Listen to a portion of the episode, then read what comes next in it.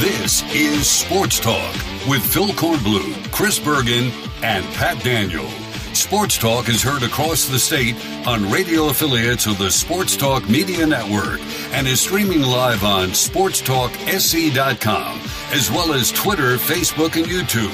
The South Carolina Education Lottery lucky number to call in is 888 898 2525. That's 888 898 2525. Now, here are Phil, Chris, and Pat with tonight's edition of Sports Talk.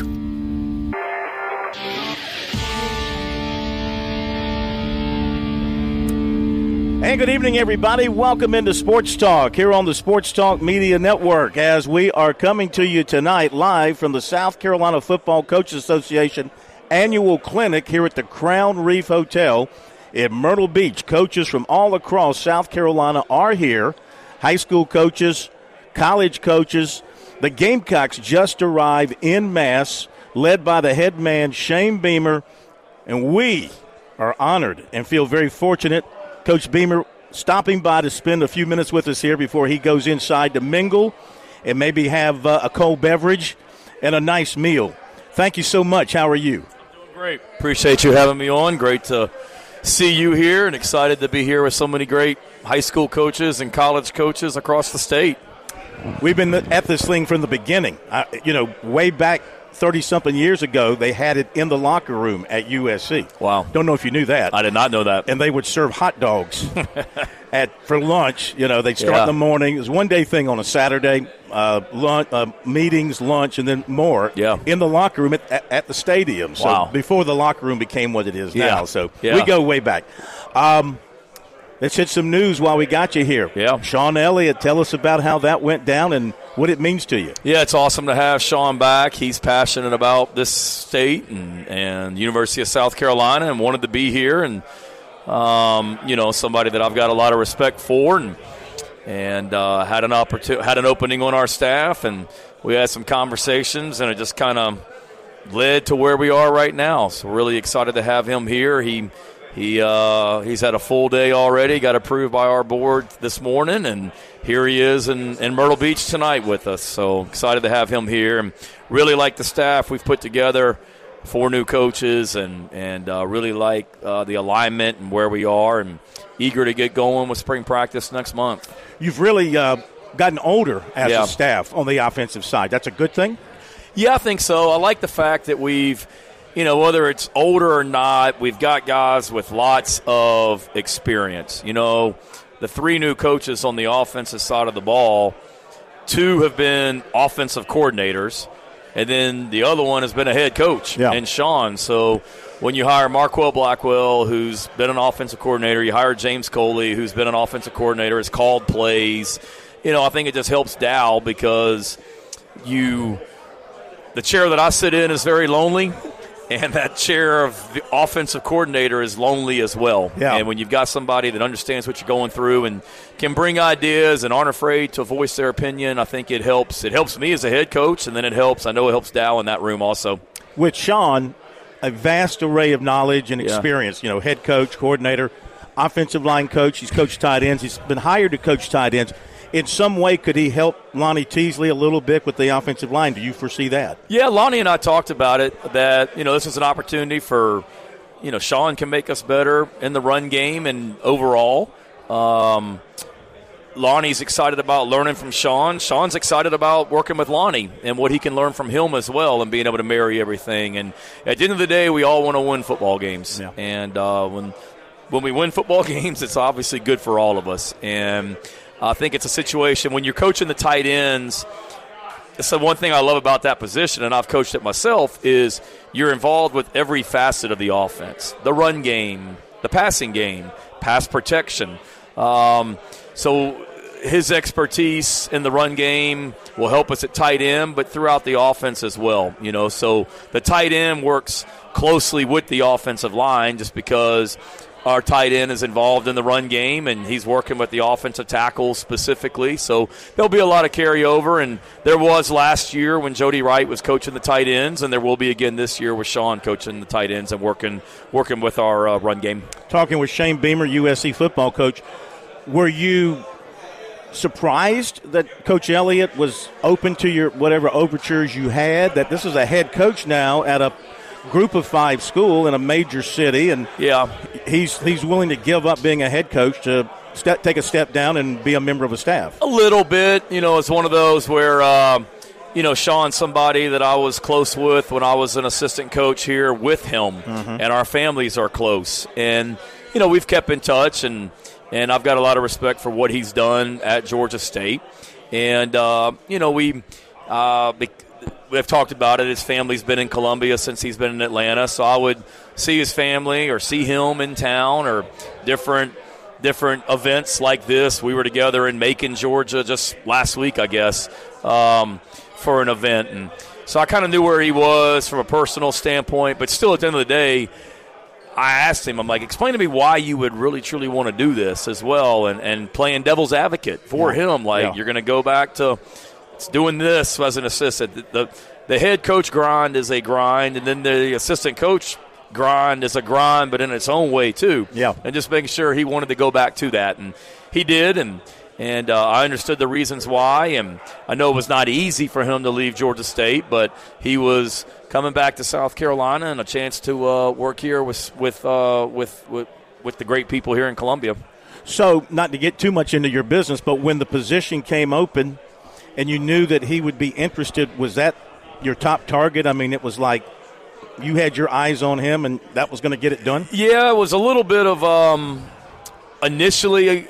Um, you know, he and I had some conversations right after the season, just about short term and long term, what he was thinking, what I was thinking. Um, right after the season, regular season ended, um, and then in this instance, I uh, I wouldn't say immediately. Justin left, whatever that was, in the last week, and had some conversations with some other people over the weekend, and, and I knew Justin Stepp was possibly.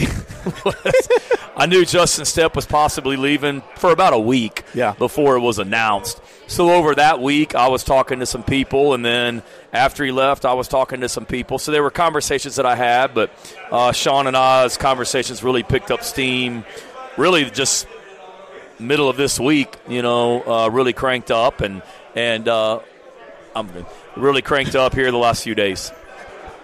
Mr. Clyde Wren giving yeah. us directions over here. He tells me what to do. So some people think of hey, I'm listen, in charge of the program in South Carolina. It's really Clyde Wren. In this room, he's the man. There's no doubt. I mean, he is. He's the man in our football facility as well. He's he's unbelievable. A couple more things before we let you go, because if I don't ask you, then something comes out. I'll kick myself. So anything to know that you can tell us that's maybe happened within the program, like any injuries that you can talk about? Anybody having anything done medically? Anybody no, nothing that uh, I haven't already been. No, nothing Everybody that good? I haven't already been asked before yeah. in a press conference. Nothing. Knock on wood. Nothing mm-hmm. too crazy, and mm-hmm. we'll have a. Uh, we'll have a media availability, I think, early next week to introduce Sean, so can talk about any updates at that point. But nothing new to report, and hopefully, uh, hopefully it stays that way through the weekend. You feel like uh, the staff that will coach this team in 2024 is now set? I say that. I hope so. Um, I feel like it is, but you know, I was I was in the car last March, Phil.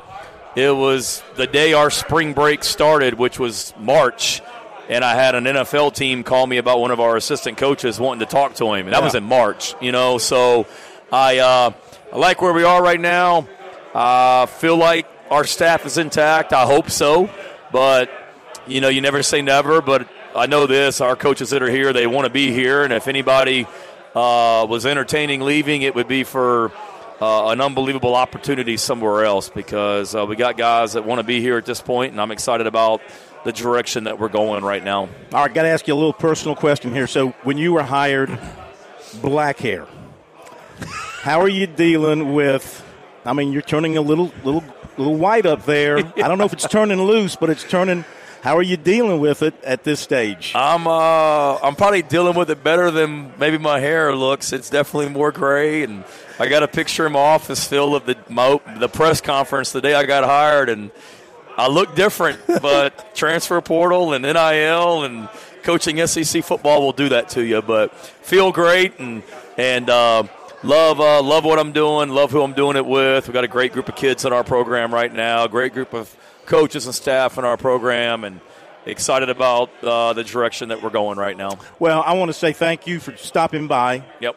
Um, always making yourself available to us or anybody else in the media. Really appreciate it. You bet. And go enjoy yourself. You got it. Thanks for all Thank you do you. for South Carolina. My thank you. Thank you very much. Okay.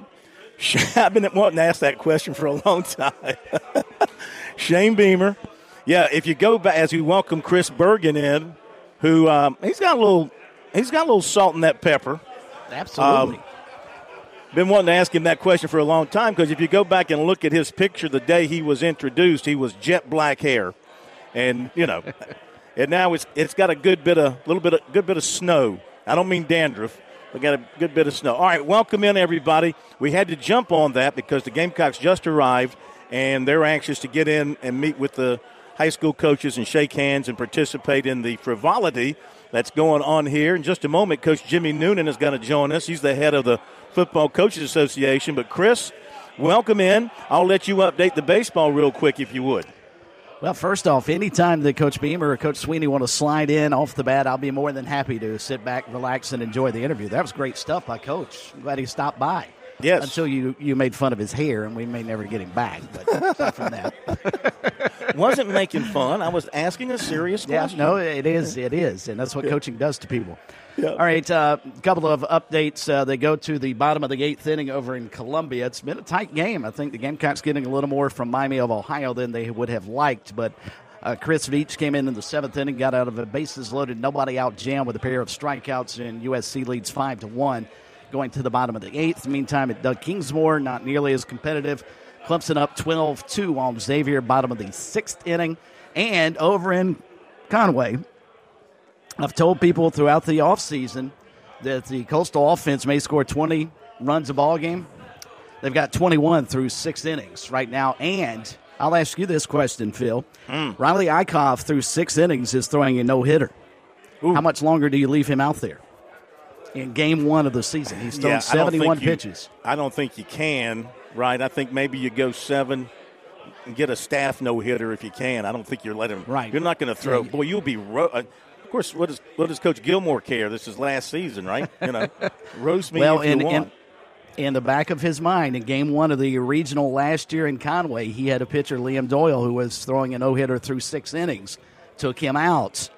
They ultimately lose that ball game. Now they're not going to lose a twenty-one to nothing lead. I mean, Yeah. it was compi- uh, much tighter uh, in the uh, regional. But yeah, no, I think yeah, I think you do a disservice to your pitching staff if you run a guy out and have him pitch all nine innings, hundred plus pitches in game one of the season. Yeah, I agree. Okay. Thank you. We'll get into other things in a little bit. We're going to talk basketball, of course. We'll have recruiting. Uh, Mike Morgan at uh, 6:35. George Bryan at 7:35 with special guest Kerry Tharp. Kerry putting his hands on golf clubs after steering wheels all those years at, at Darlington. But let's find out more about the clinic. We welcome in the director of the South Carolina Football Coaches Association, Coach Jimmy Noonan, to Sports Talk once again. How are you? Phil, doing wonderful. You're Thanks following for having Shane. me back. You're Yeah. following Shane Beamer. Well, Tough act. that, that is that's that's quite okay. Uh, it's a good one to follow. It was quite the buzz that came in with the Gamecock coaches when they arrived in mass just a few moments ago. well, they demand a lot of attention, and Clemson coaches earlier in the day. Yep. Uh, they're obviously uh, big, the largest state universities and and uh, most prominent football programs. But um, you know, if you're a young coach and uh, those folks roll in, you step aside and you're in awe. Yeah. and uh, remember those days? Not, seemed like yesterday, but of course that's 30 years ago. But you got to love it. The, the association, you got to love it that the college coaches, and I saw Coach Beck is here, and the Coastal guys are here in force, and I've seen other coaches. You got to love the fact that they're coming out to talk with these guys, share some insight, information, teaching, clinicking, as they say. That's Well- got to be a big boost for it. It is, and it's one big fraternity. It really is. Uh, being a coach and being called coach, uh, it means an awful lot, and uh, we rely on each other. We rely on uh, the folks at the upper level uh, for, for knowledge, and uh, we're, we're gracious to them, and that they'll take the t- out of their time to come and speak to us and help keep us on top of the ball game. It's something that they do from the start of the day to the end of the day, where you know, high school coaches, we've got uh, our uh, the main job is to educate kids, and uh, you know, th- our second job is to is to coach football. Yeah. But uh, it enables us to stay on top of the ball game, and they rely on us to send that, keep sending them kids, good solid recruits, and and uh, the more prominent programs, obviously, or successful programs, are, are able to. Um, you know, they, they get it. They get their knowledge from these guys. So it's, it's a relationship that we got to keep going, and uh, we think that they're come down for us when these uh, these clinics we have. Uh, we've expanded into December as well in association with the North South Mm-hmm. Week. Uh, that is our association's game, and uh, uh, we've expanded that week. And of course, we've always done this uh, February clinic, and I this this is some 45 years going strong. I was telling Coach Beamer because he wasn't aware. I mean, I think I was there maybe 40 years ago, 30 something years ago, and the clinic was on a Saturday, and it was in the locker room at USC. And they would meet in the morning, have hot dogs for lunch, and then meet again in the afternoon. I mean, that was all it was in the locker room at, at USC. Of course, it's just blown up since then to what we have today. I can't say I was there at that point. How- Coach uh, Roscoe was there. He was. Yeah. Yeah. Coach Roscoe Yeah. uh, helped start the association, and uh, the model is from uh, area states and uh, their associations. But uh, typically, Texas, you know, what we do, and most everybody else, is we follow the, the, the Texas model. And, Mm-hmm. uh, as a matter of fact, Coach Beck and his crew, uh, a lot of those coaches came from Texas. So, what will the typical? Just say I'm a, I'm a defensive line coach at good old Latta High School. They wouldn't hire me, but just say I was. What could the typical high school coach learn this weekend at this clinic? What, what should they expect to take away? Well, Brian Smith is our clinic director. We uh, we farm out the responsibilities in our association. It's all uh, volunteer, and uh, Brian does a great job of balancing the speakers. We have a, a handful of offense, handful of defense, and we try to have an offensive speaker going at the same time. We have a defensive speaker. And I guess over the course of a weekend, we'll specialize into each of the position groups. Defensively, obviously, the line, linebacker play, overall philosophy. We'll have defensive back play. And uh, we make sure we hit all those check marks before the weekend's out. And, uh, you know, in special teams as well. We'll, we'll, we'll check them all off. And the, the college head coaches that come in and their assistant coaches, the inter the interaction between them and these high school coaches, I mean, that's invaluable, uh, really both ways. I mean, we know what the college coaches are looking for. They want relationships leading to, to players, and the high school coaches, they're looking for knowledge and, and maybe some contact that could help them down the road. Oh, absolutely. Uh, it's a networking uh, atmosphere as well. Um, but but more importantly, like you said, it's the relationships uh, that just keep going strong. And of course, uh, it's uh, uh, the coaching carousel uh, as it happens from December to February before spring practices crank up. Uh, there are opportunities that exist, and they only come from the relationships and and obviously rapport and you know, folks are able to stay on top of the game and be they're, they're successful in what they do. Yeah, visiting with Jimmy Noonan for a couple more moments. Let me ask you about a couple of issues, high school football, maybe nationally or pertinent to South Carolina. So, as you know, things are happening crazily in football, and it's going to trickle down to the high school level, NIL type opportunities. I don't know that we have that in South Carolina yet, but it is happening in other states. want to get your thoughts on on that, and if that's an issue to you, in, in your opinion, and also the realignment and what the high school league uh, has done to the, maybe kind of level the playing field with some of the private and charter schools. And do you think they did that? Did the realignment achieve what they are hoping it was going to achieve with the multiplier? Well, I think time will tell, and we used models from uh, other states, and I know our high school league uh, used models from other states, and they were introduced the proper way through the uh, proper uh, way through through our Constitution. Uh, time will tell. You know, it's it's only speculation at this point, uh, but the the goal once uh, again is to level the playing field, and um, we'll just have to see on that end. And but uh, our association, we do field uh, these uh, scenarios. NIL is, is is a hot topic, and it is trickling down into high school. And how we will deal it, we don't we don't know. Uh, we hope to hear a little bit more from uh, Coach Early tomorrow. He's coming to the the conference, and, and he'll speak just a little bit. But uh, that is uh, something that uh, we'll have to address uh, as time moves on. Okay. Well, we thank you for spending time with us. I know you got a little party getting ready to take place in there, some awards you're going to hand out. And oh, by the way, um, when will the coaching staffs for the Touchstone Energy Bowl North South be announced? when the regions and the classifications are finalized, and that is uh, that will be held at the AD clinic next month, mid March. Nothing's really finalized until that time. Okay.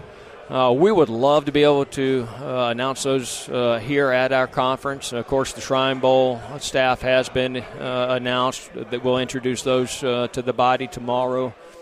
so that they can go ahead and get started on potential nominations and sharing film. Um, our Combine Series will begin next month in March as well. Uh, it is the Carolina Combine Series uh, through our Coaches Association. And um, that is specifically for the Shrine Bowl coaches and the North South coaches to evaluate kids, or the, the uh, rising seniors for next year. And they'll go ahead and start making their short lists um, as early as this coming month. So it's important for all our young folks out there, especially these rising seniors, to make, make sure they're going to these combines. But um, that process is uh, that's, that's here in the off season. It's rocking and rolling. Really, there is no off season. No, there's not. No, not with football. Not with any sport for that matter. If you're a great basketball player, you go right from your high school season to your grassroots participation to whatever. And same thing with baseball. I mean, this, there's no stopping any of the other sports. There's not. Now, I guess you could get your stress meter out, and either it's high stress time or it's a low stress time. yeah. and, but it, uh, it's always it's always rolling for sure. Well, it looks like everybody's having a great time. I. I uh, this is a great crowd. You can tell when people are enjoying themselves because they're just not leaving. They're just lingering and talking and meeting these coaches. Thank you for coming over. Yes, sir. Appreciate Great seeing it. you. Enjoy the weekend. Yes, sir. Good Thank seeing you. you. Coach Jimmy Noonan, the director of the South Carolina Football Coaches Association. We thank him very much. Have known him a long time. Out of uh, Sumter High School, fullback, went to the Citadel, was quite good till a guy named Everett Sands came along, took his job. he was telling yeah. me. He said he took his job. Um, okay, well, that's a heck of a start to this show and I see Coastal's tacked on a couple of more runs. they have. They're up 23 to nothing. And to answer our earlier question, they have pulled Riley Eikhoff after six no hit innings. Makes yeah, perfect sense. I think uh, so. The College of Charleston, one, one score we didn't update, they're in front 12 nothing on Marshall. Uh, hosting Marshall this weekend. So good start for the college as they stretch down at Patriots Point. And you mentioned South Carolina, bottom of the eighth. The Gamecocks are up five to one. I think Clemson's hit a couple of grand slams in their game. So, yep. Mm-hmm. And they're up 12 2 over Xavier, so they're doing uh, what they should be doing. Um, while I have a moment, let me take a look at various stats here and see who's done what for South Carolina. Offensively, the uh, Gamecocks so far in this one, they have um, they only have uh, six hits, so it's not like they're ripping the cover off the ball and uh, no home runs for the Gamecocks. Jones went six innings, three hits, one earned run. He struck out five. Copper followed, and now Veach has pitched a couple of innings, so he has come in. Clemson, as far as some of their numbers, some of their stats, Cannarella has a three for four day going with three runs batted in. Mathis has one of those grand slams, and the other went to Naraki, and he's two for four. Got to learn those names, Mathis and Naraki. Grand slams for the Tigers. Pitching wise, Barlow started. He went five innings, three hits, two runs, neither earned. He struck out two. Titsworth has come on. He's pitched the last two innings. He's given up two hits. And did you touch on any of the particulars with Coastal? I did not. Outside of Eikhoff's uh, no hitter, I mean they've they've hit several grand slams. I think Coastal has in their game. Uh, this is a, a, scary offense, especially the middle portion that that uh, Killer Bees portion of their lineup has six seven RBIs apiece. Uh, hmm. Bender's got a home run. Uh, Beach has a home run. Uh, Books has a home run for Coastal. So, yeah, the ball flying out of Springs Brooks Stadium today. Yeah, even At a least pinch on the hitter. coastal side. Even yeah, even a pinch hitter they put in Barango, another B. So they got four straight Bs: Barango, Bodine, Bender, and Beach. Yeah, the, the, killer bees. And you mentioned Eikhoff, uh, six innings, no hits, struck out three, and Johnson is now on. Okay, we're going to catch our breaths And we'll hit the break, and Mike Morgan, Mike Morgan, he can't top what we've done so far, but he can try. He's coming up after the break.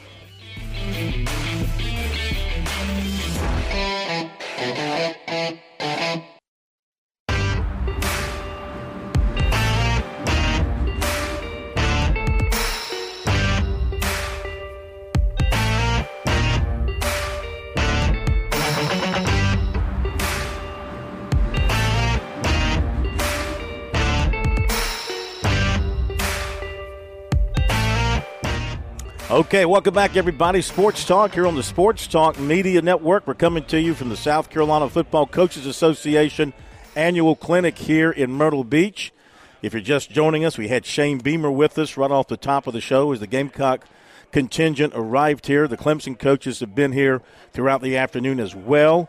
It was Beamer's first opportunity to talk with anybody publicly about his new hire of Sean Elliott from Georgia State to be his tight ends coach and offensive, well, work some with the offensive line, but coordinate the running game. If you missed that interview, we'll have it up on our website, sportstalksc.com, not long after we sign off tonight. So a lot going on here. College baseball happening all across the country. South Carolina 5 to 1, top of the ninth over Miami of Ohio. Clemson at, after 7, 12 2 over Xavier. Coastal Carolina 23 to nothing over George Mason. Runners on first and second. They're in the bottom of the seventh, and the uh, Chanticleers, their pitchers still have not given up a hit, so they've got a staff no hitter going at this point. And we'll update other baseball as well. Right now, though, it is time for this week's edition of Morgan on the Move, starring Mike Morgan here on Sports Talk, brought to you by State Farm agent Gary Patterson. For 35 years, Gary's been serving the real estate needs from Lugoff to Lexington, Columbia to Blythewood. Your auto, home, life insurance, and business insurance can all be handled by Gary. When he isn't refereeing ACC football, he's spending countless hours helping South Carolinians with all their insurance needs and making a difference in the community. Go check out GaryPatterson.net today, and Gary will go over the best plans for you and your family. That's GaryPatterson.net. Sponsored by Love Chevrolet. No hassles, no all day runarounds, no ridiculous add on stickers. At Love Chevy, buying a car is fun. South Carolina's number one volume Chevy dealer. I 26 at Harbison and at lovechevy.com. Find new roads. Mike Morgan joining us now here on Sports Talk. We've got so much going on. I know when baseball season opens up, Mike, and, and welcome, by the way. It's great to have you with us.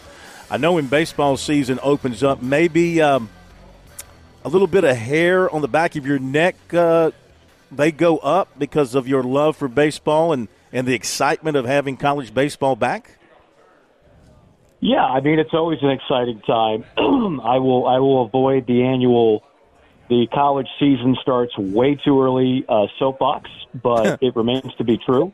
Um, I'm glad I'm glad the weather cooperated in South Carolina today. I hope it does for everybody the next uh, couple of days this weekend. But no, it's it's an exciting time. The other reason I, I wish it would start later is obviously, I mean, it, it's it's running counter to, to basketball and the most exciting time of the basketball season, and obviously, you know, in your state you've got two programs having breakout years, and so uh, I, why compete when you don't have to? Um, but that, you know, it's a story for another time. It's it's yep. always exciting. I'm got my eye on that. I got my eye on the Braves. Uh, you know, they're down there in Florida for spring training. So yeah, always a fun time. All right. So I went to Auburn Wednesday night for South Carolina Auburn, and it was it was all Auburn, and it really wasn't the case where the jungle was that much of a factor. I mean, the place was filled, but they weren't crazy over the top like they're going to be uh, tomorrow night with Kentucky there. Uh, but Auburn just played lights out. And they shot the ball lights out. It was not. It was not the typical South Carolina team we'd seen during that seven-game winning streak. I think Auburn just took them out of their game early in, in South Carolina and never really got a feel for it. Yeah, I, uh, I I've said this for a while that it, every team in a league like the SEC this year, you, you get one mulligan. That's your mulligan. Yeah. Uh, nothing went right from from the tip on, and really, if you look at this team, they've only had one bad half all year before this. When I say bad, I mean really bad. And that was the, the second half against Alabama. Uh, this obviously was two bad halves. That's your mulligan game. Uh, I would have no uh, no doubt that they will be back in, in better form Saturday against LSU. Uh, there's still a lot of very winnable games on the schedule. I, I've seen really good teams. Have, I mean, that same Auburn team was coming off a game, two games. They beat Alabama, then they go to Gainesville and got smoked, and then they go back home and they beat Carolina by 40. So, I mean, that's just sometimes a roller coaster that teams ride. Well, picking up the pieces is something they they'll have to do in a hurry with this LSU team coming in. I know you've seen LSU; they're not having a a real good year this year. What has been the primary issue for them this season, or has it been a multitude of things? I just think in a in a year like this, they're just a, little bit short on the talent. Uh, I like some of their players. I like Jalen Cook, the point guard, although he's been kind of erratic. Um, I, I but but they just don't have the firepower. I mean, when you look at the nine teams right now that are are slated to be in the NCAA tournament from this conference, they are really good teams. Like they just are. No. And so it's not like LSU or, for example, I've got Georgia, Florida tomorrow in Athens. Georgia's not a bad team. Heck, they beat they beat Carolina and Columbia. Um, in, in another year, five years ago, when this league was down, LSU might finish, you know, eleven and seven. But in a year like this, uh, where it, it's it's just unforgiving, and so they've been humbled a bit. So they're not bad. They're they're just not as talented as the teams right now, one through nine. Mike Morgan, Morgan on the move with us here tonight on Sports Talk. And uh, Mike, I remember it was either last week or the week before. It may have been right after Carolina beat Kentucky. You said, look, Kentucky's still the most talented team in the SEC. So what's wrong with those guys? I mean, you watch them play, and you just think, with all the talent, as you pointed out, I agree with you. They are they are absolutely yeah. one of the uh, most talented teams in the country. But for whatever reason, they just can't put it together on a consistent basis. What do you think is the problem?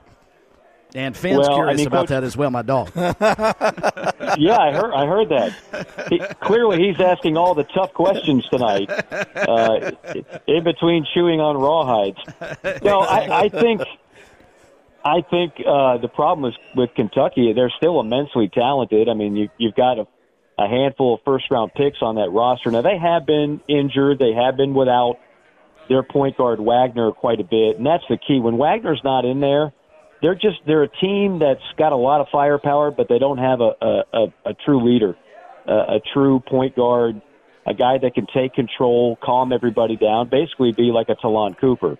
So he's back now but their problem, their biggest problem, is they don't defend anybody. It's yeah. it's unbelievable. They they just don't play a lick of D. So they're the most talented team, but I would say Tennessee right now is the best team. Of course, Carolina will have them again in the rematch at the CLA. But yeah, I just think Kentucky has to figure out do, do they want to play and execute better on defense because at times they look lost on that end of the floor. And then you watch Auburn and what they were able to do against Carolina, and they've done that to everybody at Neville Arena. They're they're an entirely different team at home. Uh, as Phil pointed out, do they feed off the crowd? Is that part of the reason they are so much better at home than they are on the road? Uh, again, this is a team that no no offense, but Appalachian State beat in Boone earlier this season. So, what is it about Auburn when they play at home that they, it doesn't translate for them away from home and could present uh, prevent them? Because I think they've got elite eight skills but since they're not going to play the tournament at home, I don't know that they advanced that far. Uh, there, there, FIFO agrees. Um, yeah, I look. I, everybody's better at home, right? But there's certain home court advantages that are that are distinct. And what Auburn has, it's a it's a crackerjack uh, uh, arena. Seats about nine thousand. They're all packed in and the students are right there and play a major factor to make it one of the louder arenas. Now, as Phil mentioned, I mean, when you win by 40 and you're playing Carolina, not exactly a natural rivalry, uh, it's not going to be their best. You want to see their best look?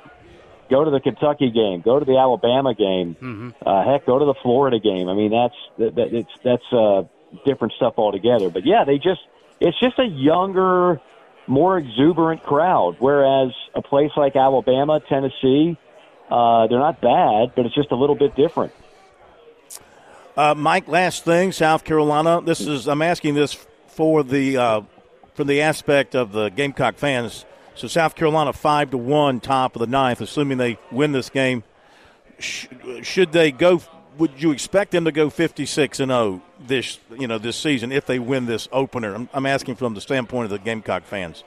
And if they don't, should they fire the coach? uh, yes, after every loss, I think you should start the show off with Coach Kingston should be fired. Coach Backett should be fired. Every both every team should go fifty six and zero. Oh. Um, but but short of that, yeah. Look, eh, teams just like the midweek games, uh, you're going to lose some games to to the, the mid majors. You just are. Mm. And it, it, I hate. I'm not going to say it doesn't matter, but in a lot of ways, it, it's it's so much more insignificant than what you're going to have when you play those 30 conference games. That's where you're going to make your season. It, it, it, that's where you're going to make your resume. That's when you're going to find out whether or not you're good enough to host, whether or not you're going to have to be a top eight national seed. That's the biggest part. That, and of course, the four matchups or the three matchups with Clemson. So I, I, I don't get too worked up about over stats or anything else that happens in February games against the team from the MAC. You have yourself a great weekend. Great call tomorrow, and then we will talk to you next week. We appreciate it. Thanks, Mike. Right, sounds good, guys. Have Thanks, a great Mike. weekend. You too.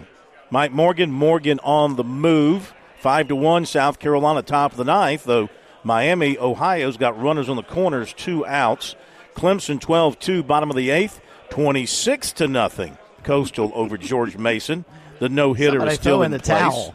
so throw in the towel. Come on, George Mason. And the Citadel, you haven't heard a whole lot of this around uh, the quad at the Citadel. The Citadel wins one to nothing. I'm sorry, 14 nice. to two. They're one to zero. 14 to 2 the Citadel over St. Bonaventure. Okay, let's take a break. We'll come back here to the high school clinic. Have another guest coming up, Neil Smith, the executive director of the Touchstone Energy Cooperative's North South All Star Football Game, America's premier All Star Football Game. He's going to join us for a few minutes after the break. We'll find out about off season preparations with that. And uh, we've got recruiting coming up. Uh, Jeff Owens on NASCAR. Hey, it's Daytona weekend. He'll be joining us a little bit after 7 o'clock. Don't go away. Much to do here on Sports Talk Friday night from the beach, from Columbia, and from Sardis.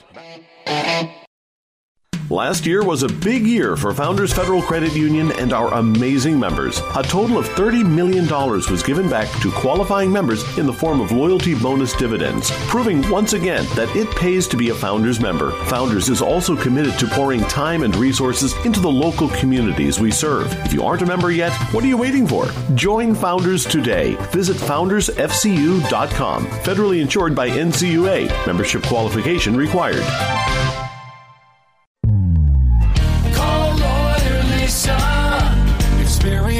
Difference with Lawyer Lisa.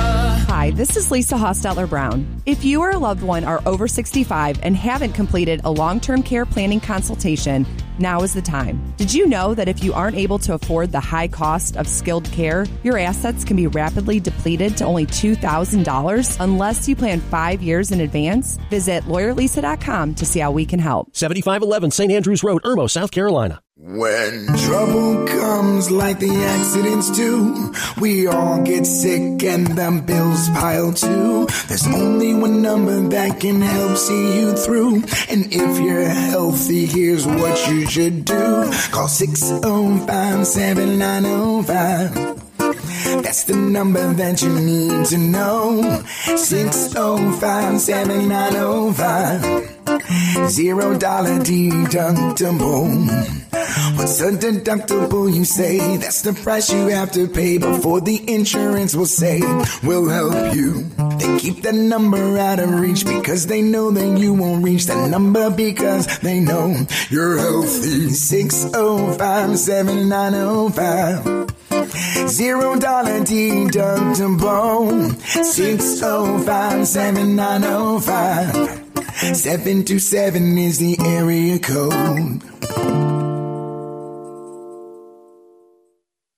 You've put in the work for your education. The extra early, extra late, extra, extra work. That's because you understand education opens doors to better pay, better opportunities, and a better you.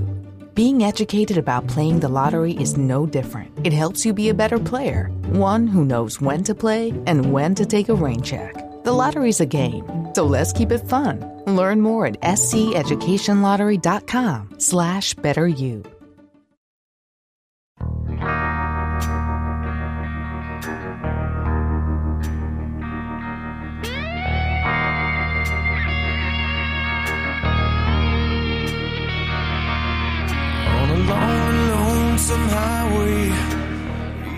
All right, welcome back, everybody. We're coming to you tonight from the South Carolina Football Coaches Association Clinic in Myrtle Beach. Always a great time. You get to see a lot of people involved with high school football, college football, all different aspects of the game here in South Carolina. We want to welcome to our microphones Coach Neil Smith from White Knoll, but also the executive director of the Touchstone Energy Cooperatives Bowl every December here in Myrtle Beach.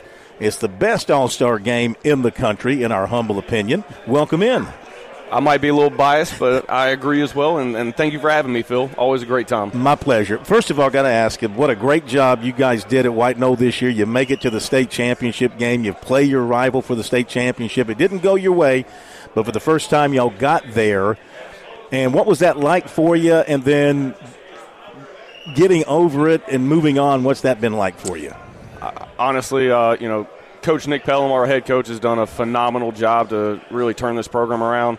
Um, it was not in the base, best situation whenever we got here, but um, to make it to a state championship game within three years, we're, we're, blessed. And you know, anytime you have to play the the goat, whether it's uh, once and for in our case, we had to play him twice. Yeah. Um, you know, it was it was awesome. And after that, you know, moving towards uh, the off season, it's it's we've carried over a lot of momentum. Um, our kids are understand what it takes to win. They're they're excited, but they they also know what it feels like, and they want to get back to it. Yeah, working hard in the off season. Absolutely, they got a taste of it, and they want more, don't they? Yes, sir.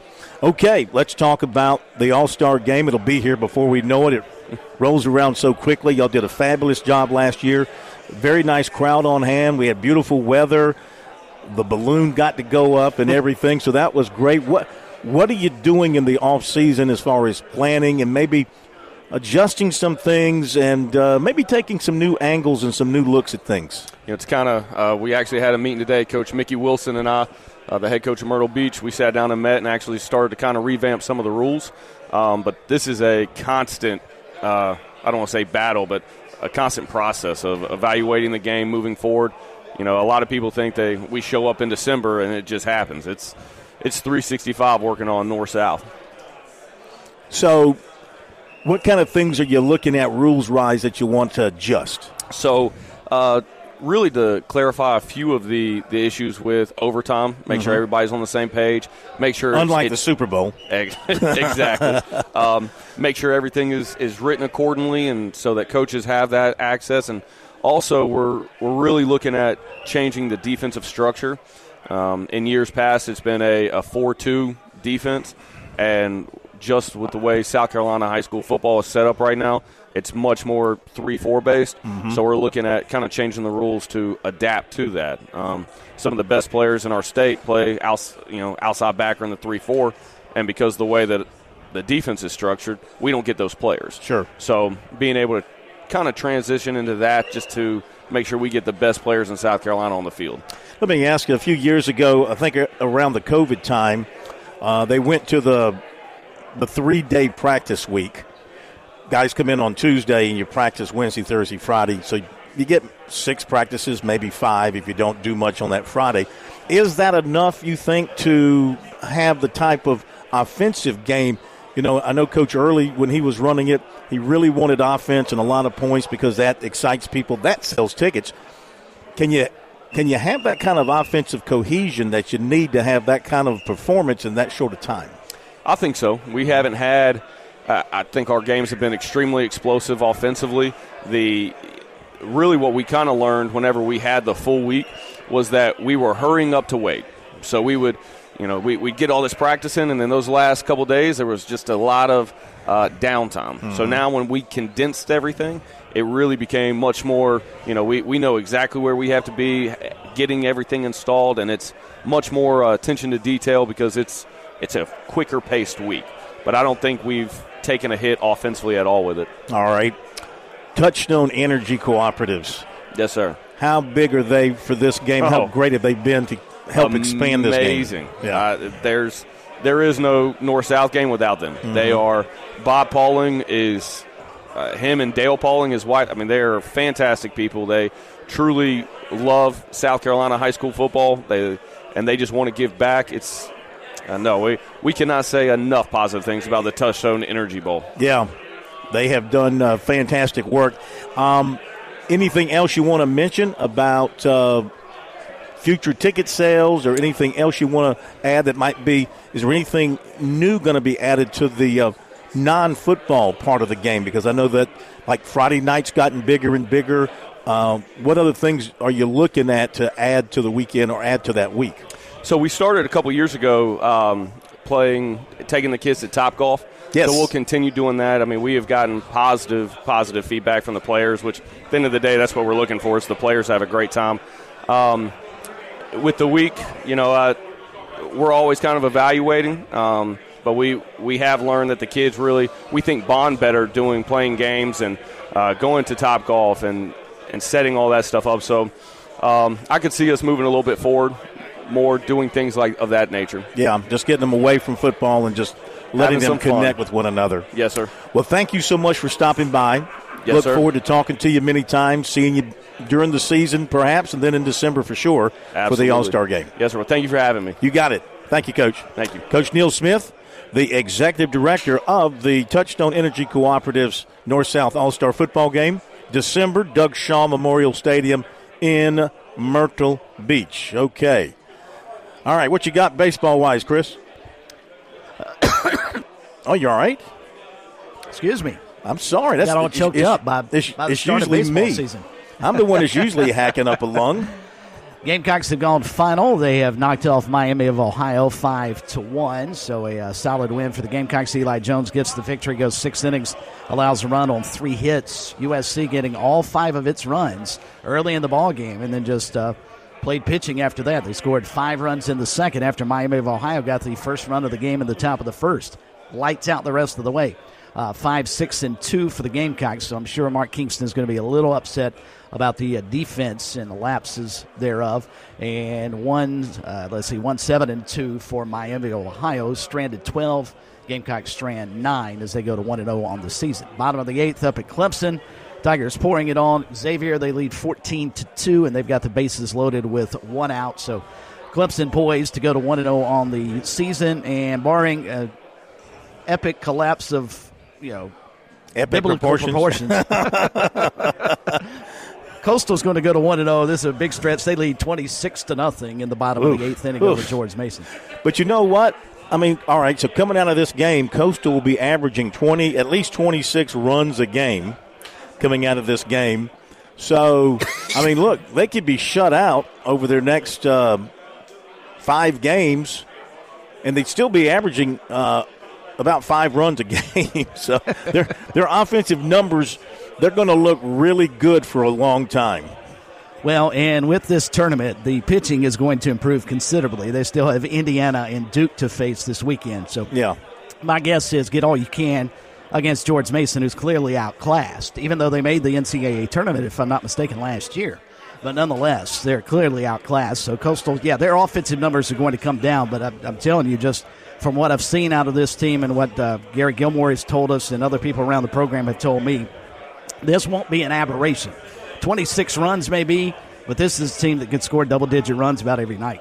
That's just too bad for their standpoint that they lost those uh, two arms to injuries. They yeah. were counting on those guys, especially the Joyce kid. I mean, he's a special arm, right? As far as I know, yeah. Uh, that was uh, the four. I think they've actually lost about four guys off mm-hmm. their pitching staff that they're concerned about. So, yeah, that will be a bigger problem, I think, than their offense. Their offense is going to be fine. To carry them where they want to go, they're going to need their pitching staff to step up and pitch like Riley Eikhoff did today. Yeah. Okay. Got to hit a break. We haven't said hello to Pat Daniel tonight. Hello, Pat. What's up, guys? Happy Friday. Same to you, sir. Roast beef style Friday. That's right. Ooh. Lots of gravy. Hey, man, let's go racing. Let's go racing after the break. Jeff Owens joins us to talk about Daytona. Be right back.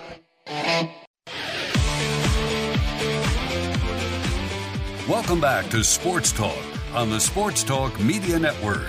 You can reach the guys with the South Carolina Education Lottery lucky number 888 898 2525. That's 888 898 2525. Now back to Phil, Chris, and Pat with the second hour of Sports Talk on the Sports Talk Media Network.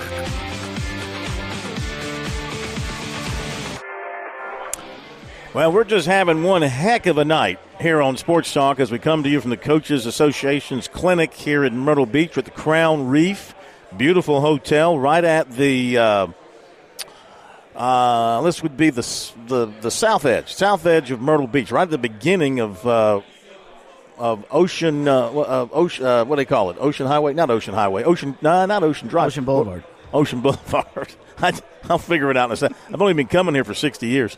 Ocean Boulevard, and uh, beautiful hotel. They've done a bunch of remodeling, and uh, great place to have uh, this clinic. It looks like everybody's having a, a big old time. If you're just joining us, uh, Shane Beamer was with us in the first uh, hour, and um, first interview he's done since the hiring of Shawn Elliott, which was quite the move, quite the move by Shane Beamer to bring um, Shawn Elliott onto his staff. Shawn Elliott is here with the Gamecock contingent. Love to grab him for a few minutes, but I don't see him anywhere.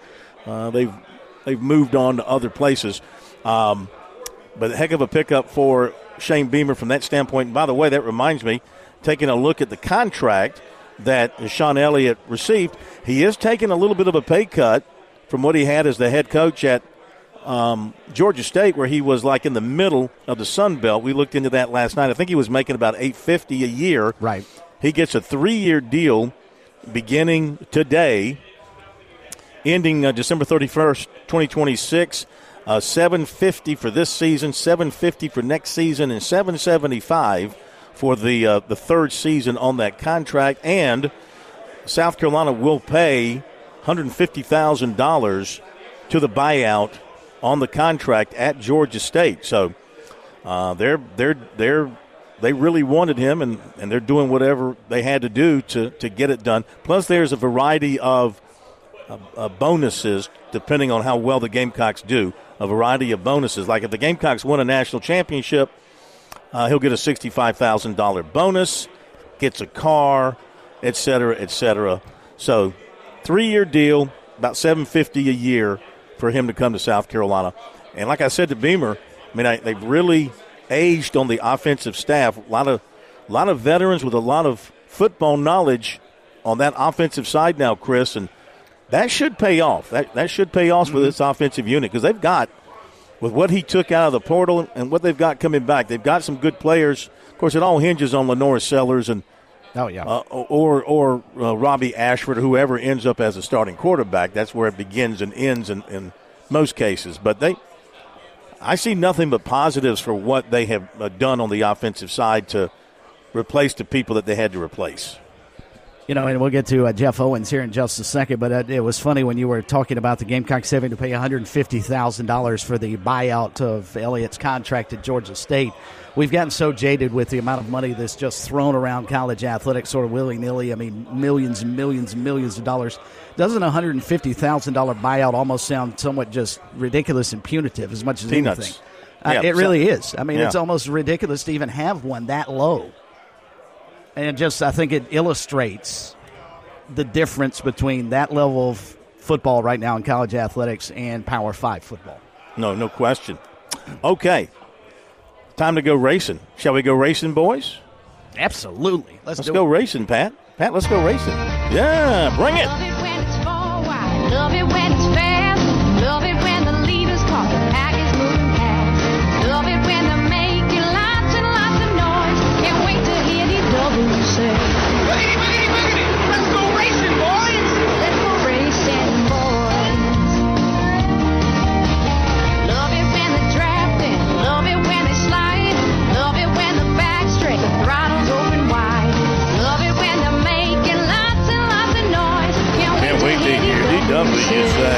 Boogity, boogity, boogity, boogity, boogity, boogity. Let's go racing, boys. Yes, sir. Let's go racing, boys. Come on, Chris. At Daytona, we go racing. Hopefully, hopefully we go racing on Sunday, but the weather is a little bit iffy. Let's welcome in Jeff Owens, our man on NASCAR for another year in the fast lane. Appreciate it as always, Jeff. It's a short off season. We hardly told you goodbye not too long ago, so welcome back. How are you? Yeah, seems like it was just yesterday. Yeah, shortest off uh, off season in sports, really. Only about a month and a half, two months, but we're right back at it. They're at Daytona, getting ready for the Daytona 500 on Sunday, and uh, should be an exciting race and should be another great season. Well, uh, you know, they practiced today. Uh, Denny Hamlin, 197.4. Erik Jones, 197.4. Christopher Bell, 197.4. Ty Gibbs, 197.3. Toyota, Toyota, Toyota, Toyota, Toyota, Toyota, to top eight. Yep. Now, is that just, Yep. uh, what is that? What does that mean? That's the story right now. Toyota and, and Ford both have new cars or new bodies. You know, we all know these cars are almost identical, but they've both got new new bodies, new cars this year. So we didn't really know what to expect in Daytona. We go down there, and the Fords fired the first shot by sweeping the front row in qualifying, and the Toyotas weren't very fast. But then we go to the duels last night, and we saw what happened. Toyota, uh, the Toyotas went straight to the front in both races last night. They won both races. Tyler Reddick making a great uh, move on the last lap to win the first one. Christopher Bell practically did the same thing and won the second one. Now they've dominated t- practice, so this looks like a Toyota show. Uh, every single one of those Toyotas uh, looks really fast and uh, looks like they're going to be tough to beat. So, watching uh, the latter part of race two, which is what I got to see last night, I, a lot of um, inline racing, not a whole lot of side by side. I don't, as I recall, maybe towards the end, of course, when things got mixed up, they got a little side by side. Should we expect? Of course, you you never know what to expect at Daytona and, and Talladega because of the nature of those races. But should are we going to see more um, nose to tail type of, of racing, or will they will they still go you know door uh, side by side, three wide, and things like that? How do you think it will play out in the race? Yeah, you know, I think uh, I think they'll mix it up. I, you know, I think they'll they'll go at it early, uh, then they'll settle down and, and they'll try to run single file for a while and lock some laps and, and wait till maybe 50 laps to go or something like that. But you know what happens down there? You know, somebody makes a mistake. We have a big pile up. You get a bunch of cars taken out, and then all of a sudden that changes the game. Uh, it also depends on who's up front. If you've got some guys, and, and we've seen this three years in a row, we've had an upset down there three years in a row now with, with Austin Cindric, Michael McDowell, and Ricky Stenhouse. Uh, it could happen again. So if some of those guys that don't win very often, if they've got a shot uh, to go up there and lead this race, they're going to go for it. So you're right. It's this is the most unpredictable race they run. So Mhm. there's no telling what's going to happen.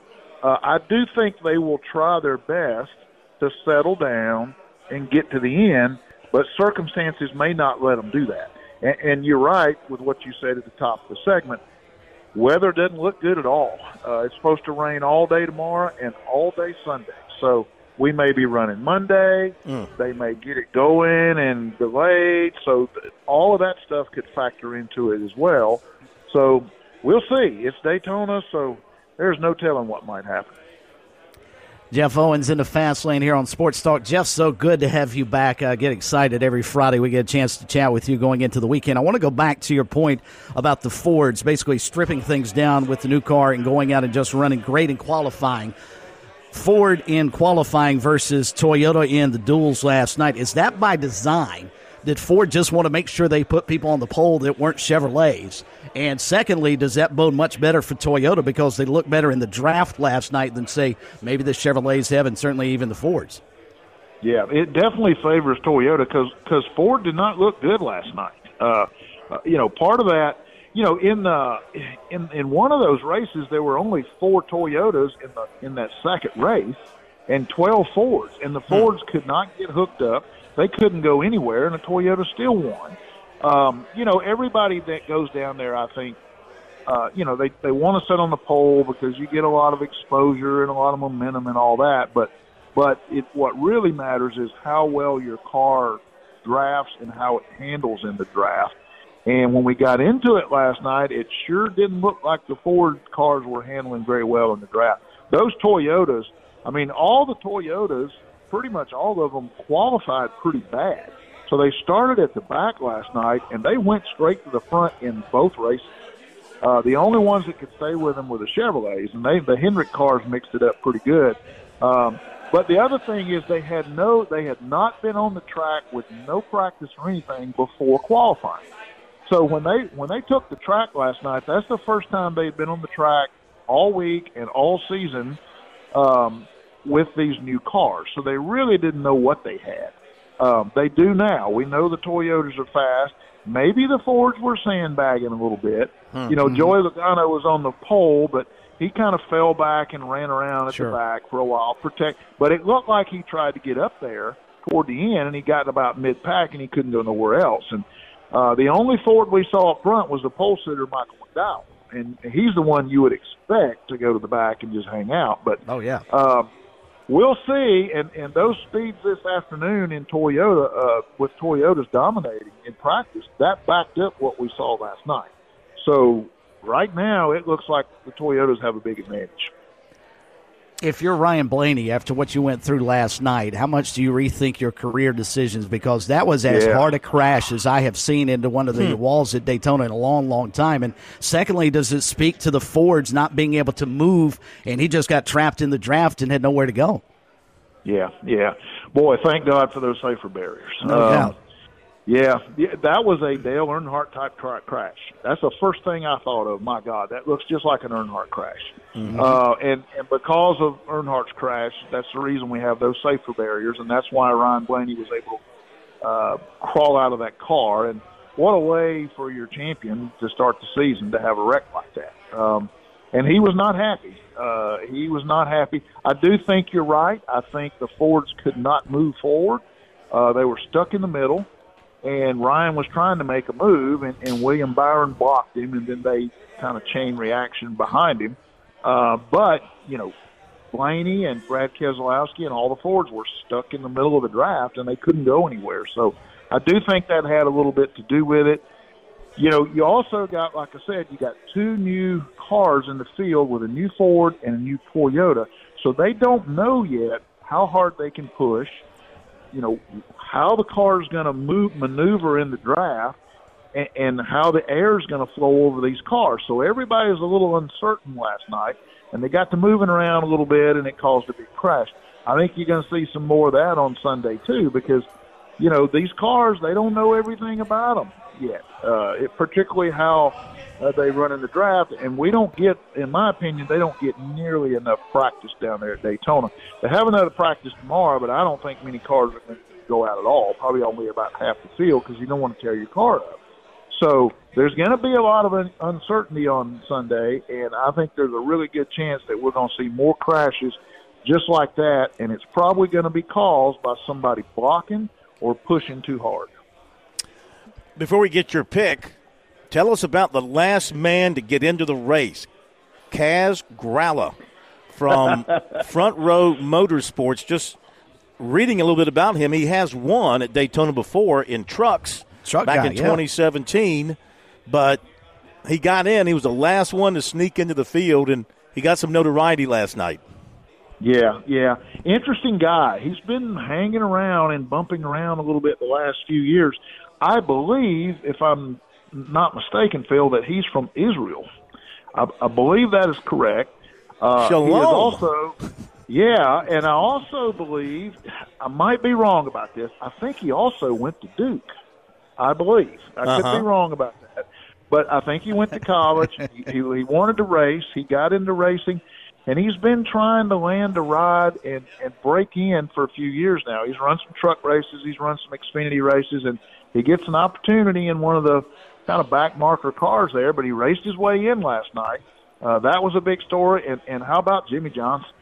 Uh, yeah. Your seven-time champion almost missed the race, but in typical Jimmie Johnson's fashion, he stepped up at the end uh, and got in the field there. And that's another thing to watch, Phil.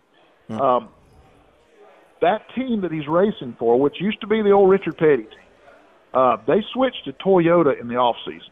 So you got Erik Jones, Jimmie Johnson, and uh, John Hunter Nemechek driving for that team. So that gives them three more Toyotas on the track to draft with. That's going to make them even stronger, and that's even a bigger advantage for Toyota. All right. I like Denny Hamlin. It seems like, of course, he was winning the second race last night. Then I, I don't know if he made a technical error on the on the track there late and let some people get by him, kind of drifted back. But I like Denny Hamlin. He's he's looked strong. Led led practice today. Who do you like? Yeah, you can't go wrong with that pick. I mean, he's won it three times. Uh, he's one of the best there is. So yeah, I think he's I think he's a favorite. I'll throw two other names at you that that might be a little bit of a long shot, but they got great stories behind them. This is the 20th Daytona 500 for Kyle Busch, and mm. he's never won it. Yeah. Uh, and he's driving for Richard Childress Racing. And if you remember, uh, back in 1998, a guy by the name of Dale Earnhardt finally won the Daytona 500 in his 20th start for Richard Childress Racing. Oh. So just a little irony there. Hey. A lot of people are watching Kyle Busch, so we'll see. The other guy I like, uh, even though he's in a Ford, is Brad Keselowski. Um, he's never won it either. Keeps coming close. They got better last year. I'd keep an eye on him as well, but I do think it's going to be a Toyota or Chevrolet show. So we'll see. Uh, the the conspiracy theorist now, always looking for an angle for NASCAR. Let's just see when that yellow, yeah. when that unjustified yellow comes out to help yeah. um, Kyle Busch get back in the race. Yeah. Thank you, yeah, sir. The fix is in for the eight car. There you go. We'll be we'll be watching, and of course, who once drove the eight car but an Earnhardt, right? So that's right. There go figure. Go. Another irony. Yep. We thank you. Right, we guys. look forward to a nice, Thanks, long, Thanks, hot dirty NASCAR season with you. And uh, we'll talk to you next Friday. Okay, guys. Enjoy the race and have a good one. You too, buddy. Thank you. Hopefully, we race on Sunday. I hate for this thing to go to Monday. Yeah, no, it's it, that, that would be a disaster for NASCAR. You've got to have your Super Bowl on the day it's supposed to be held. It can't go over to Monday. Because people have to work. You just you lose a lot of luster. And all right, everybody's thinking it, so I'll go ahead and mention it. Did Kaz Grala get some help from the officials since he's the Duke guy and got into the race? Oh, well Come on, done. everybody else was thinking it. I'll just say it. Well done, Maestro. Twenty-six to nothing. Coastal has finished off the game, and they call it after six. Uh, no, No. they call it six? No, they did did not. No, they had to Um, play every uh, every out. You know, they had to get 27 outs in baseball. You can't stop it early. Well, it, it it impacts the quality of the game, but I just want to Mm, yeah, see. that, that um, really impacted the quality of the game playing those last three innings. and Coastal gave up a hit. So they win They 26 Yep. to nothing with a one hitter. They gave up one walk. They uh, did not commit any errors, so only two base runners for George Mason. All right, run to the break. We'll come back with recruiting. And then right around the corner, birdies, bogeys, and biceps with George Bryan III. And our special guest, we cannot we cannot ask him any racing questions. Let's make a pledge. No racing questions for Kerry Hey, Tharp. Nothing but golf now? questions. He's a golf Okay. guy. All right. He, he knows nothing about NASCAR anymore. So that will be coming up after the break. We'll continue in just a moment. Don't go away.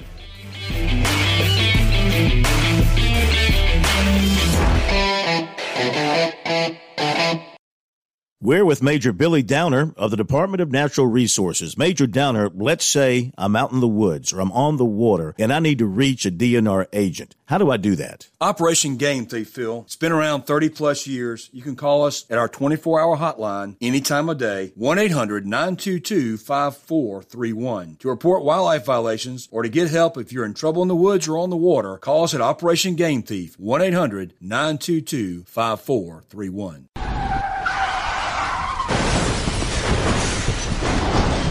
I'm attorney Jim Corbett. That's the sound of a big hit on you and your car or truck. I've been an attorney for more than 30 years, helping people who get injured in car wrecks and truck wrecks. If you have serious injuries, call Jim Corbett 803 765 2968 or email me at jim at jimcorbettattorney.com. That's C O R B E T T. I don't get paid unless I recover for you. Jim Corbett Attorney for your best recovery from a big hit 803 765 2968 or jim at jimcorbettattorney.com.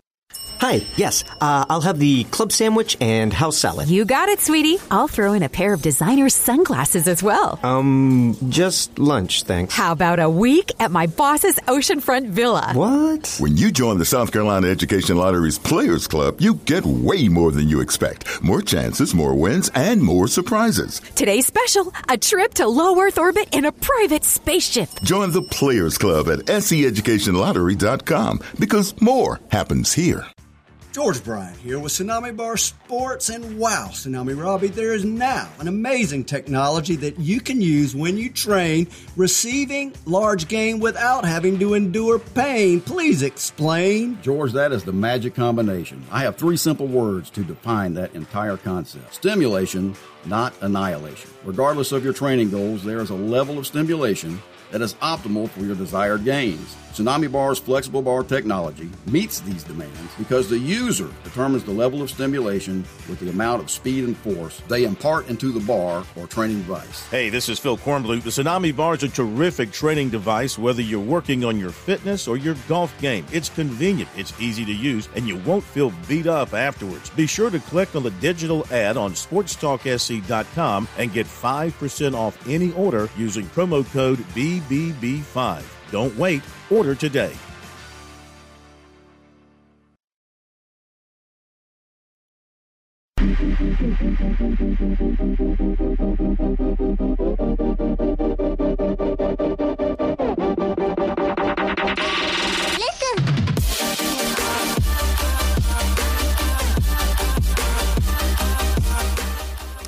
All right, time for the recruiting report tonight here on Sports Talk, brought to you by Seawells. Another great week at Seawells for great buffets. Back at it on Monday, every day, 11 till 2. Roast beef Friday today, so I know it was great. Wish I had been there for that. We'll catch it soon. And you got something coming up that needs the very best for the catering side of things. Just simply call Seawells and let them handle everything for you from a catering standpoint. Nobody will do it better and they will give you a great price and they'll take care of everything, helping you plan, setting it up, executing it, and cleaning it up. Of course, that's the good folks over at Seawells, 803 771 7385. Defensive tackle Christian Garrett, 6'4, 285, Bogart, Georgia, this week. Named Clemson, Alabama, Georgia, Georgia Tech, Ole Miss, Tennessee, and Southern Cal as his schools he's focused on at this stage. About Clemson, he told us, amazing school have really good D linemen, really good getting the best out of those D linemen. They gave him a good first impression when he was up there. Really good connection with Nick Eason and Dabo Swinney for him. So really likes Clemson. Clemson's got a great shot with this kid who looks like a type of defensive tackle that they've had up there for many, many years. So he had uh, junior day visits in January to Georgia and Georgia Tech – off-season labrum surgery limited his travel. He's got an official visit to Clemson already set for that May 31st weekend. He also has one to Georgia on June the 7th. Make his decision around the back end of summer. Receiver Cortell Mills of Homestead, Florida, has Clemson among his current favorites with Miami, Nebraska, LSU, and Penn State, and he was offered today by Tennessee. USC and Clemson target defensive end Isaiah Gibson of Warner Robins, Georgia, was offered by Alabama. Heath, Heathwood Hall cornerback Onus Conanbanny was offered by Alabama today. T.L. Hanna cornerback Cam Strong was offered by Tulane. Offensive tackle Mason Short of Evans, Georgia, he named a top four Clemson, Georgia, Ohio State, and Kentucky. One of the state's top prospects in the 2025 class, not 2035 as I mistakenly typed. Thank you very much for those who noted that. Uh, Rock Hill receiver Malik Clark said an official visit to USC for May 31st. Safety Jonte Gilbert of Atlanta, official visit to USC June 7th. Offensive tackle Juan Gaston of Atlanta. Official visit to Oregon June 21st. Also, Georgia May 31st, USC on June 7th. Linebacker Zayden Walker of Ellaville, Georgia. Official visit with USC June 21st. He's the brother of USC signee cornerback Jalewis Solomon, and he is big, big time. Safety Jordan Young, official visit with Clemson May 31st. Hit the break, be back. Birdies, bogeys, biceps. Four. Straight down the middle. It went straight down the middle. Then it started to hook just a wee, wee bit. And that's when my caddy lost sight of it. That little white pellet has never been found to this day. All right, welcome back, everybody. It is time now for birdies, bogeys, and biceps here on Sports Talk. We're at the Coaches Clinic in Myrtle Beach, and we've had a great time here. We have been going helter skelter. Time to slow down a little bit and talk some golf. We've got George Bryan III joining us, and also Kerry Tharp joining us to talk golf as well. We'll have them with us in just a second. Want to give you the leaderboard update from over in um, California at Riviera as they play second round at the Genesis. You probably know that Tiger has uh, withdrawn from the tournament because of a back issue.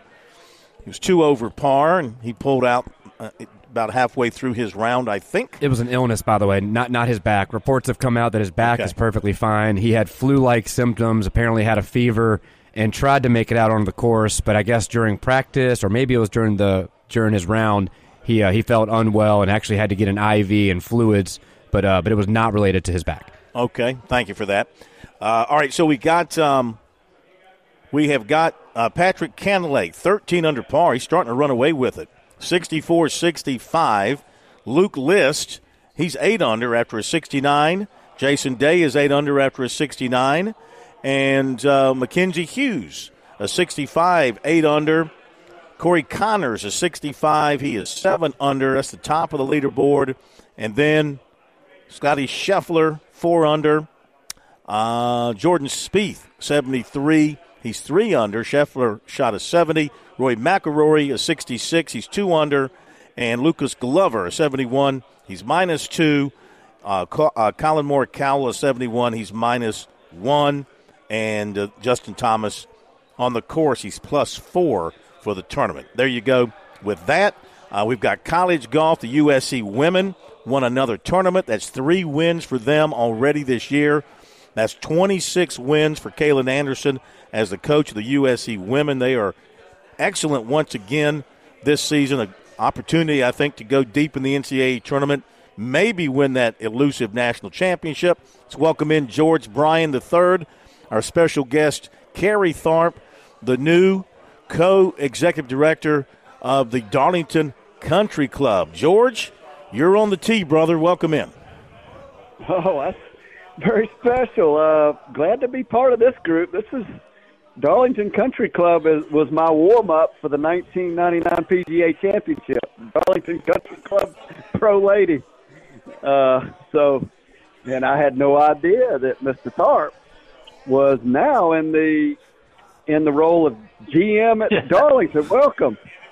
Glad to hear that. We we need you. Well, George, George, let me tell you something. It's an honor to be on the show tonight. Uh, and uh, when, when when they called me the other day to and said that I would maybe have an opportunity to be on, uh, you have been, meant so much to golf in the state of South Carolina and beyond. And and to hear that you said that you played Darlington in 1999 as your precursor for the uh, U.S. Open, man, that is that is fantastic. And I want to invite you out uh, to the club because it's changed a whole lot. I guarantee you since you were here, and even in the eight years I've been at Darlington, it's changed a lot. But it's great to be on with you tonight, and look forward to our visit.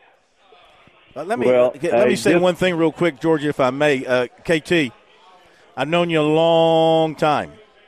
I didn't know Yes, that you you knew have. one end of a golf club from the other. Hey Phil, did you know that I knew anything about NASCAR? Right? hey, Phil, it's, it's, it's, it's, trust me, and George knows this. It's a lot about relationships. It's about people, and uh, you know, I, I've been in the state of South Carolina since 1985, which you know I consider it a pretty pretty lengthy period of time. But Yeah. uh, I love this state. Uh, you know, I love Darlington. I've been here now about eight years, and even when I announced my retirement last, uh, this, or at, like, actually last summer, and retired in December, I wasn't going to leave Darlington. People were saying, "Well, why aren't you going to leave?" I said, "Where would I go? I mean, I like it here. This is a nice place to live." And and uh, this opportunity came up uh, kind of around the Christmas break and the first of the new year. And uh, Timmy Huntley uh, is a is a very very successful businessman here in the Darlington area, and and uh, bought the country club about five years ago. And I tell you what, its its trajectory right now is is heading upwards. Well, I love the track. It is so much fun, and I'm not exaggerating.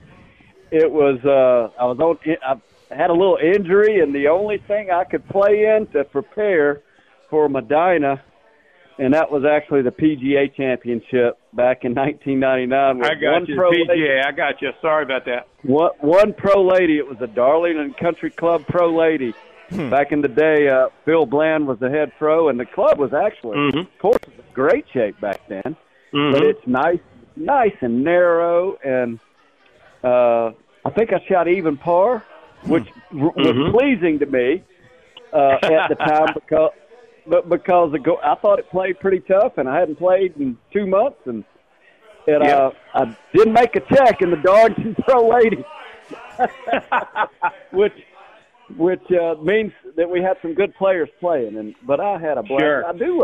I will take you up on that invite, and I am just dying to know what in the world motivated you to get into the golf business.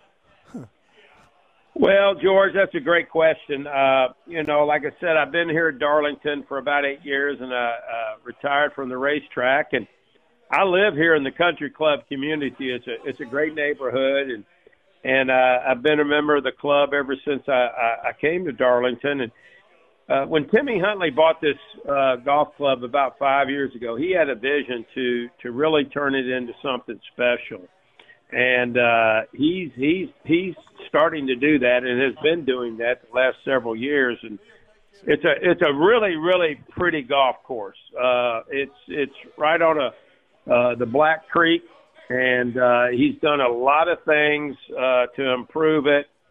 Uh, he's he's got a great uh, greenskeeper and a guy by the name of David Strickland, and uh, it, it's it's a special place and a special community. Um, I would say that it's too tough to tame because it's kind of a tricky golf course. I mean, there's no doubt about it. I knew it, that Phil, was you coming. Can Can't help himself. Oh, you knew it was coming.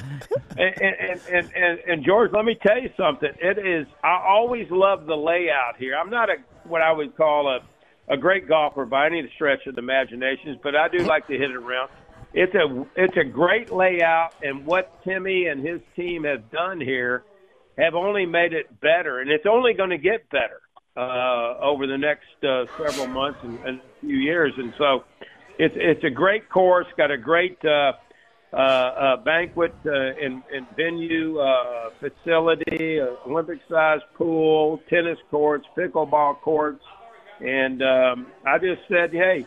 Why not? Uh, you know, I, I, I'm in, I'm in the retired mode, but I still got some gas in the tank, George. And so I got when he approached me, yeah, when he approached me about this, I said, "Hey, I'm all in," and and so, you know, I can get to the office here, and, and well, I got an office here at the house, but I can get up to the country club in about three minutes, and that's oh, that's doing the speed limit. That's doing the speed limit, right? So, Hey, you and know, that's so- also my guess is you got a cart. Well, I got my own card here. It, it, it says "Too Tough to Tame" on it, and uh, also says Carolina on one side of it. But uh, yeah, I mean, it's just uh, you know, and, and, and George, you know this better than me. Uh, a country club and a golf course is, is such a connector for a community, and uh, a great place to be. And uh, it, it's just uh, a great a, great time for for me to be doing this in this particular chapter of my life. I have another Well, quick I- question. I, have an, I have another quick question, if I may. Uh, KT, do you have any dog legs to the left that are sort of like you know shaped like an egg and and like really tight because you got a pond back there behind it? You got any of those type of dog Yeah. legs? Yeah, we, we we do have a few dog legs. That we didn't want to disturb the pond exactly, uh, and I know where you're going with that, uh, with the uh, story behind the uh, origination of of Darlington Raceway. But I tell you, we do have the Black Creek that snakes its way through the uh, the, the golf course, and it's really really a, a scenic uh, uh, uh, uh, setting. Uh, we've got some big plans here, and I know Timmy has some big plans here to do some things here at the course and attract some out of town visitors. And and we're open for play seven days a week uh uh george and and it's uh it's a, it's kind of a neat deal. I think we're kind of a hidden gem actually here in the Pee Dee uh there's some great golf courses around here no doubt about it in this particular area of the, of the state and as you know in the entire state of south carolina. But i think we're a hidden gem and uh, I certainly invite people to come out and check out the Darlington Country Club. Now, KT, real So I'm quick, did you say the Black Lake or the Black Lady Lake? Which which one's on your course? Oh, the Black Creek. ah, the Black the Well, Black Lady Lady Creek. Black Got it. Creek. Yeah. Well done, Uh, it's a great creek, and I mean it's black. It is. It is. A, it is a creek that is certainly black, and uh, you know, kids, kids growing up in this neighborhood, and I think even Timmy, when he was growing up here in Darlington, used to swim in that creek. But it snakes right through the course, and uh, really gives it a lot of character. And uh, there's some challenging holes that uh, you have to take in consideration uh, with that creek. It's a fun. It's a lot of fun to play, and you you really need to drive your golf ball well. And I think the greens are well done. It's uh, I've just had a blast playing there in the past. It's been a few years, Mhm. and are you open to the you open to the public, or Yes. are you a private club? We are. We are, George. Uh, and I invite the public to come out to Darlington uh, Country Club and, uh, you know, check us out. Uh, uh, you know, it, it's a it's a course. Let me tell you something. And, and, and it's a course that when you go out there, you're going to have a good time. First of all, you're going to be treated exceptionally well by the people in the office and, and, and, and the folks there at the course, but you're going to have a fun time. It's very scenic. Uh, sometimes you would never think that you're in Darlington, South Carolina. Uh, it's got a little links uh, uh, feel to it. And uh, what Timmy and, and his team have done here with it, I think, have made it exceptionally uh, challenging. And and you mentioned a, a little while ago, it, it's kind of a tricky course to drive, and and certainly uh, uh, I think, but the greens here right now, I think, are some of the best greens ar- around in this area, and so. Uh, again, I got to I got to hand, hands off head, hats off to our greenskeeper David Strickland, uh, Phil, who's actually from Dillon, South Carolina. No, and I know you're from that county uh, uh, over in Latta, but uh, David is uh, exceptionally went to Clemson, learned all the tricks and trades about keeping grass green and making it roll good, and and uh, we're lucky to have him here. So, but George, I want to invite you over here at some point. I know you're very very busy there uh, with your own project there at uh, at the course there that you guys have. And, and I played that course, uh, and it's a beautiful course. But I invite you over here anytime you can make it. Let me know. I would love. I will take you up on that invite, and yes, sir. And carry it. You you also got an invite. Good friend Randolph Smith. I grew up with Randolph. Oh goodness, said- Randolph Smith. I know Randolph Smith. Yes, sir. And this is what he says, and I'm going to use his words because he said, make sure to tell Uh-huh. him hello, hello, and if Yep. you get, he can get a quail invite if he gets his game in order. yes, sir. I remember that. Yeah, absolutely. That that hits home pretty well there for sure, George. Well, and and I've been I've been teasing Phil a little bit. Phil, we just you and I need to get our game in order so we can maybe get an Here's invite. what we, My- hey, George. Here's what we need to do. You need to get Phil, and you. Hey, if you take Phil, then you need to bring a really, really good player with you, uh, kind of compensate for Phil. But no, what, let me tell you something, hey, George. I'd hey, I have a personal guys to come invite from K- KT, I had a personal invite from Lou Holtz to play Augusta National. Okay, remember that? When was that? When was that? we were that? on Tell the when. elevator. It was after a spring practice. I'm it was sure after, it was. It was after a spring practice in the old coach's office building, and we had the press conference in that little closet room downstairs. I, I, I remember that because I would conduct those press conferences. That's Bill. right. And he got on the elevator. The, the Masters was going on. I'm getting ready to walk out, and he goes, "Hey, Phil, you ever play the National?" And I said, "No, Coach, I've never played Augusta." And he goes, "Okay, we'll have to get you on there." And you were nodding. You were behind him, and you were nodding like, "Yeah, he'll do that." Of course, I never heard another I thing remember from that. it. Yeah, What year was that? 2002, 2003, yeah, Phil? somewhere in there, about twenty years ago. wait- hey, Phil, you still waiting for the invitation, I'm right? still waiting. oh, goodness. I tell you what, it's uh, something. But I tell you what, though, seriously, guys, really, I mean this, uh, George. We uh, would love. I'll, I'll, I'll get a hold of you sooner than later, and we'll get Phil over here and and whomever you want to bring, and and uh, we'll we'll we'll play uh, over at Darlington and have lunch, and I, I I really think you guys will enjoy it. Well, I, there is absolutely no doubt, and I want to know talk talk a little bit about, and this is something I feel strongly uh, that what you all do in NASCAR, what what some of the Mhm. other sports, but specifically NASCAR.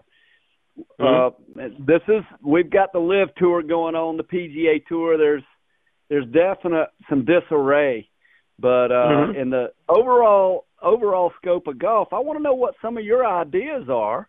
What do we need to do in our game that uh, that is going to make it more appealing, bring more people in, Right. Bring them bring Right. them more to the to watching the game. What do you think about that, Kerry? Sure. Well, that's a great question, uh, George, because there's so much for uh, so much content out there for people and so many options, right? Uh, for them to either watch or consume on their mobile devices. I just think it needs to be entertaining, uh, which I think for the most part it is. But I think you got to somehow tap into that younger audience, and uh, you know, Amen. to me, that's that's kind of where it's going. I mean, I look at NASCAR, and I was in NASCAR for almost 20 years, and in the in the in the you know the NASCAR audience is not getting any younger, and so I got to hand it to NASCAR. They did a heck of a job the last say seven eight years in doing things to try to attract to the young people, whether it be making the the races more than just a race, and and and so you know, when you go to the racetrack, uh, there's there's a lot more to do more than just watch the race now, right? And so, I think that's that's that's part of it. Uh, I think that uh, certainly personalities are, are part of it, and you know, the more personalities you can have in your sport, uh, you know, I think you get you get more people to watch and and, uh, and that type of thing, and and then again, I think it's it goes back to a lot of the the social media applications that you can do uh, in your sport. And you know, everybody when you go to a sporting event now, George and Phil knows this too. Everybody's got one or two mobile devices in their hands, and you you go to a ball game and. You know, particularly when the game is, is either during a timeout or a, a lull, everybody's looking at their mobile device, and so you better have something up there on that device that talks about what you're trying to accomplish, whether that be in golf or NASCAR or college football or what have you. So, you know, I, I think there's some some things you can do, but it certainly is a lot different, certainly than than it used to be. And and uh, but I just think it the getting to the uh, getting to appeal to the younger people and to the to the you know the quick information that they're looking for is is important. Well, I just absolutely love to hear that. And the uh, if you take a look at the telecasts that are going on, I was trying to watch. I was trying to watch just now. It's just breaking my heart that Mhm. the, the I just I almost have to turn the volume off. Just let me watch Yeah. the and and it's moving slow. It seems to be going Mhm. slower. And I love what you said ab- about you know you got mobile device got to pay attention the uh younger folks uh i'm not i don't think the, the folks the in broadcasting for the pga tour, tour they're not they're not kicking into that they're not buying into that well, just yet yeah, well, they need to for sure, and and you know, I, I think if you look at, at some of the other uh, uh, major sports, and I, I'll take NASCAR for example. That's that's my my most recent, obviously, experience. They've done a heck of a job of doing like, you know, they get inside the race car. They get inside the driver. They have monitors on the driver. How fast is that guy or gal's heart beating? Hmm. Uh, they have so much data now that they provide the the the consumer that it's it makes it very very interesting, even if you aren't a fan of the sport. Uh, and so I think golf needs to do that. There's so many things I think golf could do uh, to to make it you know even more appealing. Uh, you know, as far as just the humanness of the of the sport. I mean, golf is is is, and you know this better than me, George. Golf is a is a different breed. I mean, it's it's it's you and the ball and and your club and the course, and and there's no other you know entity with it. And you know, in NASCAR, it's it's it's the driver and the and the and the machine. And so, uh, I, I just think that there's other things maybe that that you can do from a broadcast standpoint to to bring that at home to the folks that are watching. Oh, no question. I love what you're saying when we Phil, we're gonna go over, and and Patrick we'll do it, uh, or or might have to get Randolph. I'm hmm. gonna pick your brain about yeah, what you think and you, what you you, you bring any ringer you can to Charlie uh, George. Seriously, and uh, I think you you won't be disappointed. Uh, and and and I want you guys to come over and enjoy our course. It's it's uh, it's really really come a long ways, and I think the best is yet to come. To be honest with you, uh, I can't wait till this summer when it starts greening up. And you know, this year we have the 60th annual Southern 500 tournament. I think it's one of the longest running amateur tournaments in the state, and it's it's going to take place uh, August 23 through 25, and it's kind of the precursor for the uh, you know, the Southern 500 uh, race here at Darlington Raceway, and and so we're looking to have a big crowd for for our golf tournament. We've got some some folks that have played in that over the years that have have really really done exceptional on the on the amateur status here at uh, at that tournament, and so. Uh, look forward to that, and uh, obviously look forward to having you guys over here soon.